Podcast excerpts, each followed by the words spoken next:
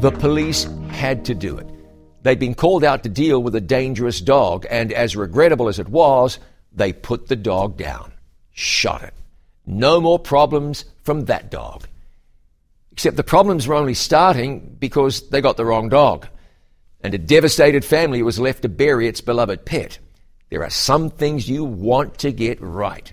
Faith in God is like that. Countless people will be lost because they worshipped the wrong God or had the wrong picture of God. Yes, people can be mistaken, but many people are willingly ignorant. They are responsible for that. Many people believe what they believe because they let themselves get swept along. Acts 17:30 says, "The times of this ignorance God winked at, but now commandeth all men everywhere to repent. Examine what you believe and who you believe in. Some mistakes don't have to be made." I'm John Bradshaw for It Is Written.